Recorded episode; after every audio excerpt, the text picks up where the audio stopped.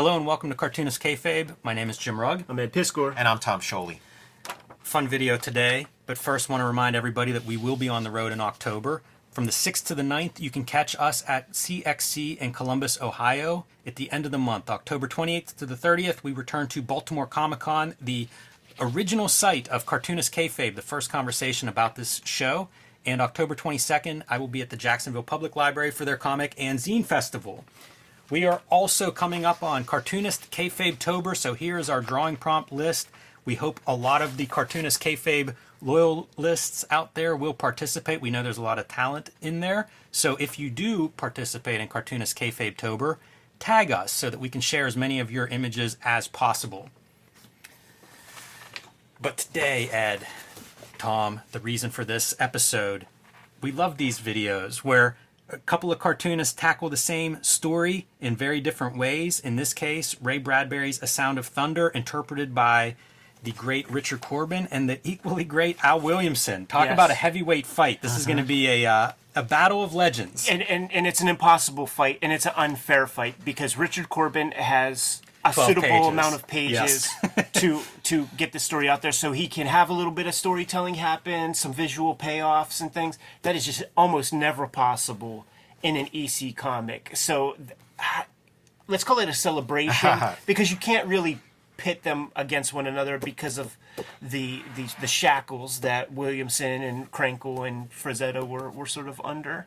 Yeah, it's very uh, interesting because I have just utmost respect for both of these artists, Sure. but they are so different. Uh, it's we are using the box set edition of Weird Science Fiction for Al Williamson, and I think that makes sense because we're showing off his craftsmanship here. You know, Yeah. his line art, and uh, Richard Corbin also has color that he's Yeah. doing himself. So again, some apples and oranges here. But definitely starting with the same source material, a lot of the text the same Yes. between the 2 Mhm. pieces. Yes. Uh, so we'll try to keep track of where the page breaks end since we have a different set of pagination. It's kind of interesting to see which parts are expanded in one or the other. Yeah. And uh, and we can dive in. The first thing that's kind of different is this title page for Richard Corbin's version of A Sound of Thunder.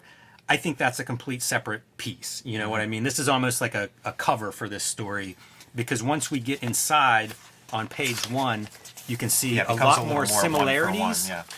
to what we see with the uh, EC version. Like a lot of these elements are going to be the same. Uh, very different how he sets up the space here.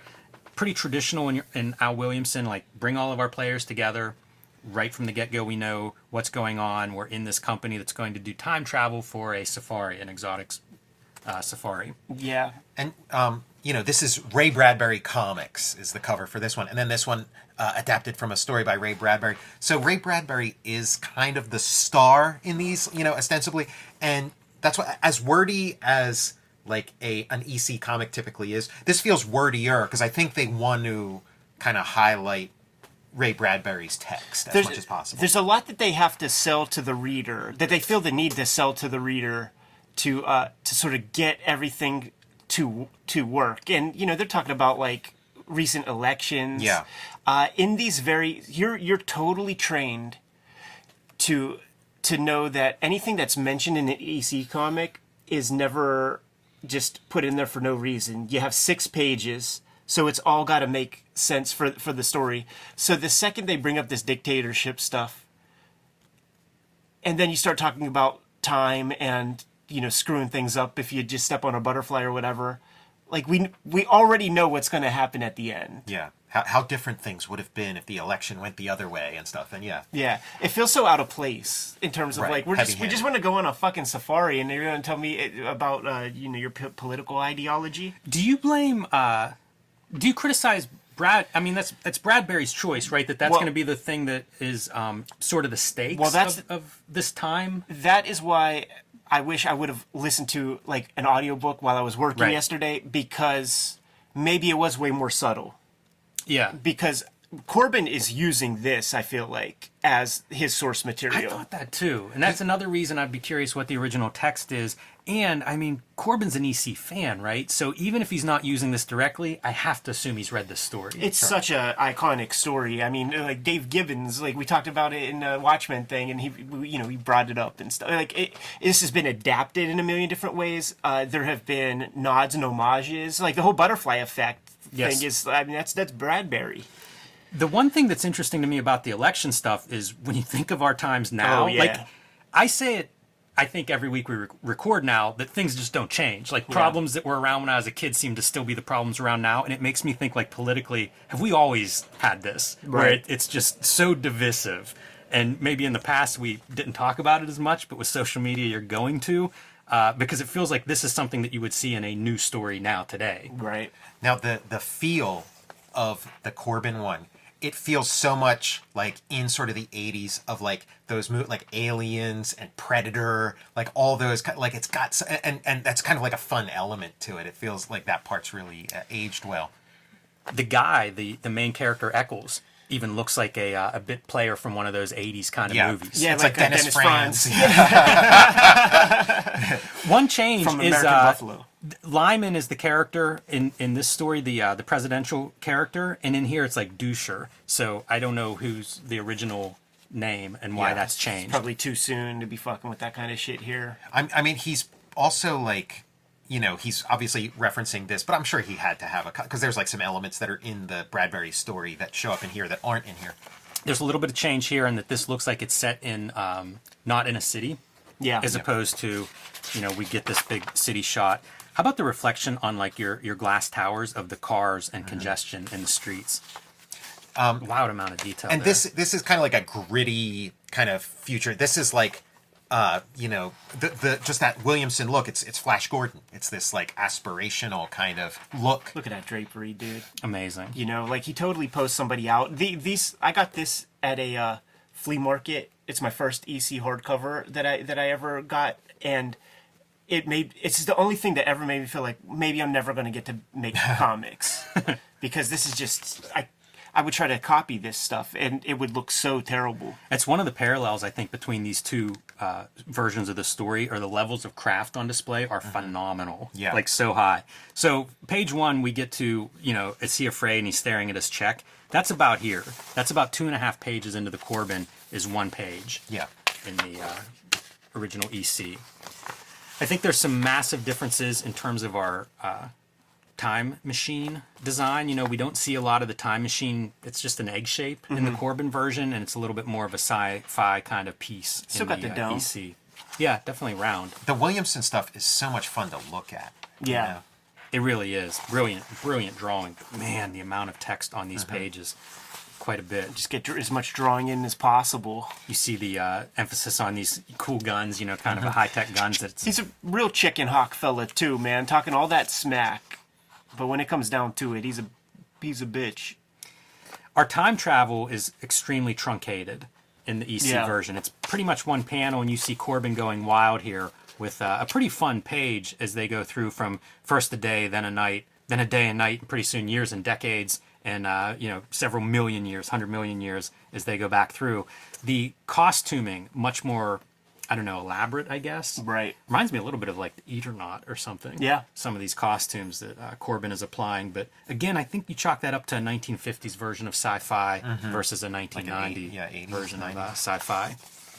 And I think the color really plays out too. Like once you get back into that dinosaur landscape, color's really helpful and uh, very limited. If you look at the uh, EC color version, you know, it's it's that limited palette.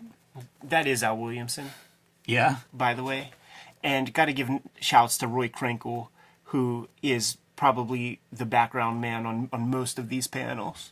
and your white screen tones. Oh, yeah. they apply so much craft to that. It's amazing.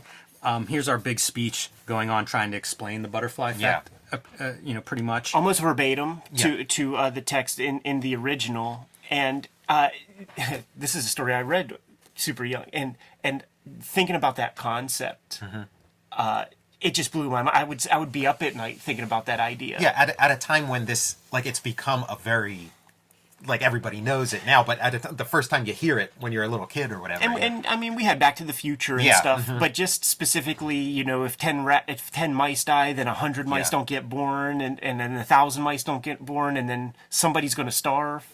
I like the idea of like we're cutting away while we're having exposition. Like, let's see some interesting stuff, a little more variation than just uh, just headshots.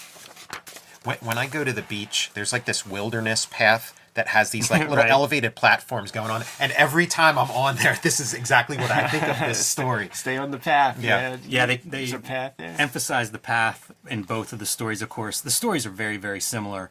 And, you know, you see kind of Corbin gets, because of this extra page Yes. count, he gets Yeah. to expand some of these moments that maybe you don't get that luxury at EC at the time. Right, our chicken hawk is is pointing the gun, and they're like, "Dude, don't even play around." And you have to like get a magnifying glass to see. And then he's and then he's antsy. Come on, man, where's that T Rex at? I want to go fuck up a T Rex. They explain how to kill a T Rex. You got to shoot each of its eyeballs and then go for its brain. Yeah, here's a piece where you think of like two great cartoonists. How do you solve this stuff? And you're not going to show us the T Rex. You know, like they both end on the setup of like, there it is. Got to turn the page to get your payoff.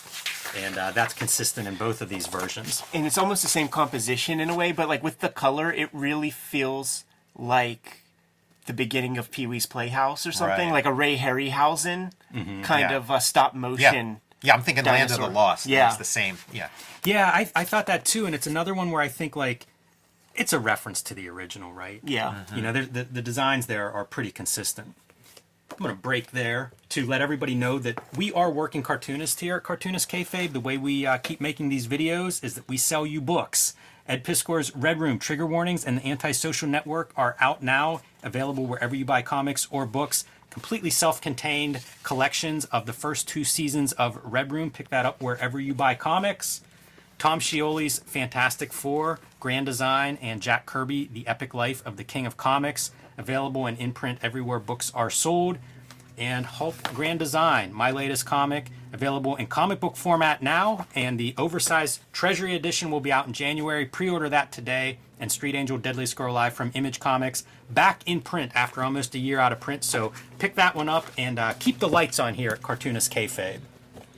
now talking about like comparing the Corbin to the Williamson, we've talked about this where it's like you you just have the advantage being alive now.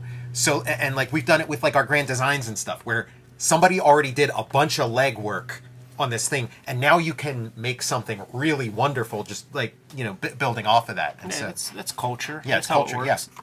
I also think one one of the big differences you can see is the figure work Sure. of Al Williamson. You know, Corbin great on color, so you do his story in color, very smart. But you get to really see like Al Williamson is such a good figure artist. Yeah. this this format is the way to do it too because like i read the the ec one in here and it's just like with the, The color's colors and the shrinking yeah it's bad i, I couldn't find my uh, ec reprint of that story in time so. Yeah, the coloring in this, the '90s version of EC coloring. Ouch. Um, man, this is uh, a very different treatment, but both times Eckels just panics, and I probably would too. Yeah, man. I, I ain't even hating, dude. So he You got this face coming after you. yeah he goes Yeah, running Corbin away. Pretty great of everybody shooting uh, T Rex. Got to aim for his eyeballs and then shoot into his brain. Right. They're very detailed in both of these readings as to how you're going to take this thing down. Pretty good both times in terms of like a, a big scary T Rex face coming at you. you know, you mentioned earlier, Ed, like you can't really point at one of these and say, hey, one one's better than the other. But you see that like the stuff that makes sense, the page turn for a T Rex, the scary T Rex head, they're both nailing these things. Yeah, these are the big moments of the story that you've got to hit. Yeah, be, because Corbin can be less brief. The way that he gets the guy off the platform is more satisfying than the way it happens here. It's very mm-hmm. random here. The guy just jumps off or something. Yes. Yeah, let's see if we can find that piece. Because he yells at him, not that way. And I don't know if we even see him step off, which may be a little bit of a, uh, a misstep on the part of the EC version, because that's important. Like they were warned over and over not to go off of that trail.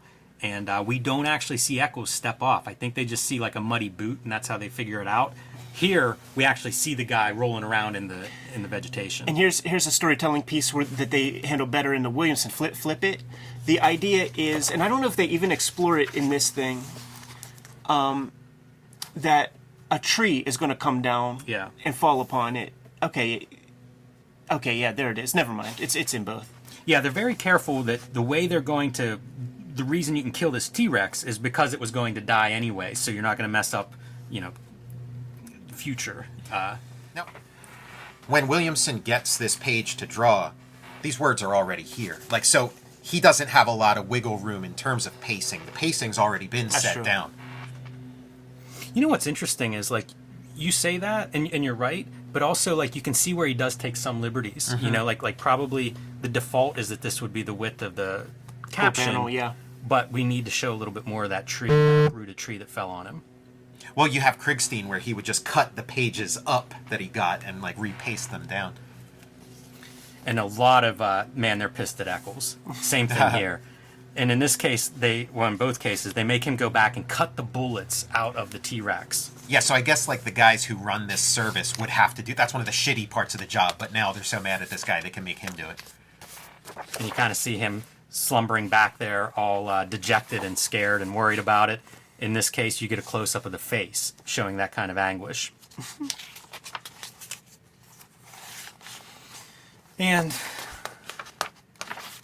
from there, it's just a matter of heading back to the uh, regular time. Got the previously established sign for the time safari, and that is your immediate indicator that we're not in Kansas anymore. Is Yeah. it the same language? It is. Same Which words? again has to go back to the Bradbury text originally. Yeah. But that misspelling is your first indicator that something is not the way we left it. What's fun is like if you think about that in the filter of idiocracy, like how you Yeah. like You can even see like uh, in this case our, our guy, the receptionist or whoever's programming this, different a different look, different uniform there as well. So things are different. And uh, Echo starts looking at what exactly did I do? And there's your butterfly. Pretty small, pretty subtle there, a little bit more focus on the Corbin. I'm guessing that in the EC, you know, in the original, that's colored in a way that you can't miss that there's a butterfly wing crushed up there on his boot heel. yeah, yeah, you would hope. And uh, these guys are real unhappy with him, but that's about it. Right. Oh yeah. too There's bad. no ramification. No There- sound of thunder. That's that's right. No titular sound of thunder. In this case, Travis is not going to let that happen. Eckels has to pay a price for what he's done, and uh, there's your second sound of thunder. Yeah, and it's just full pu- punitive punishment. Just like, dude, you're such a fucking drip. You're so whack. Look what you did. We gotta off you because these guys are hip. You know, like like they knew what timeline was like beforehand. Yeah, a little earlier, he's like, I'm so mad at that guy, I could fucking kill him. And then now it's like, I love that this exists. Yeah.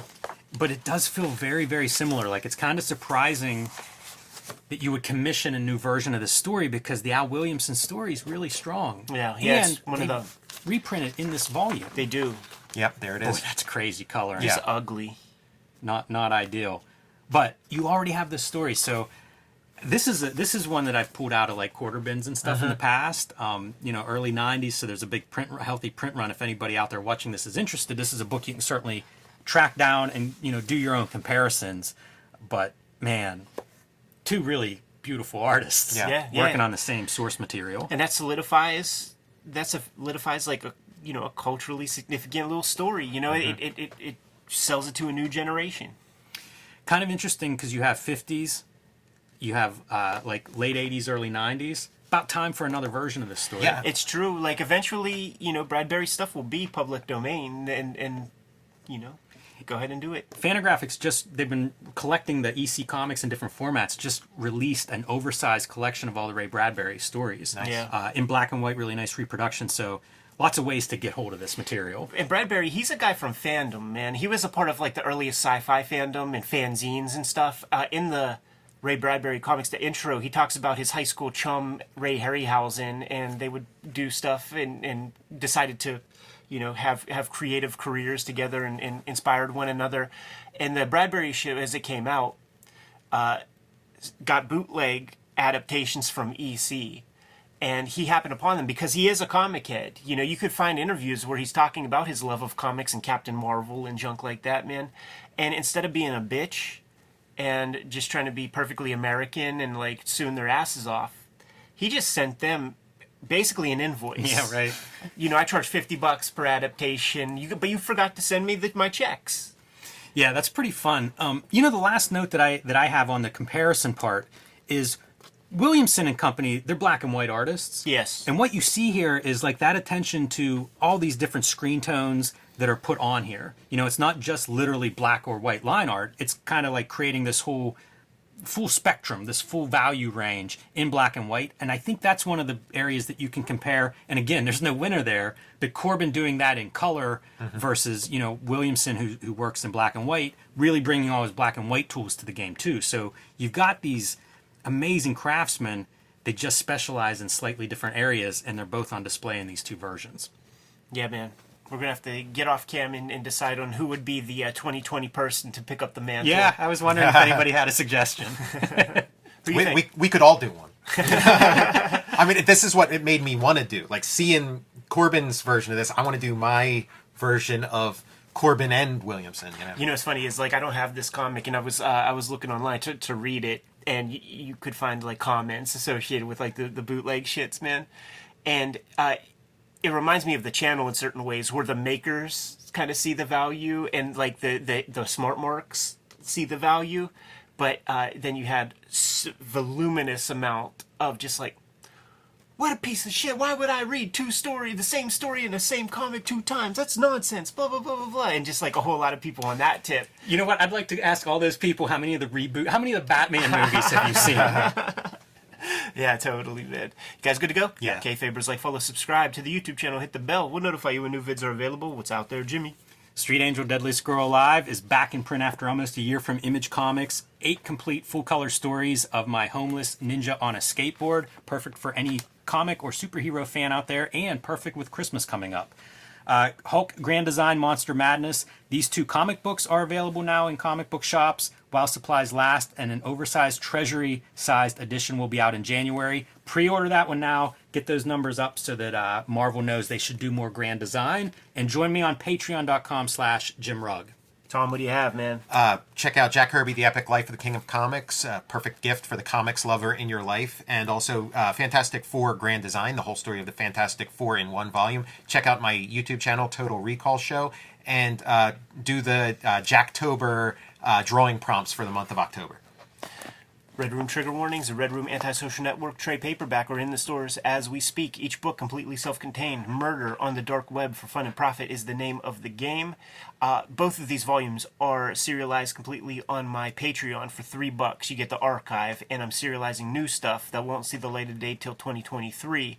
Once again, three bucks for the archive there, and you can order current and future Red Room comics at my uh, link tree in the description below this video. Jimmy, what else do we have out there?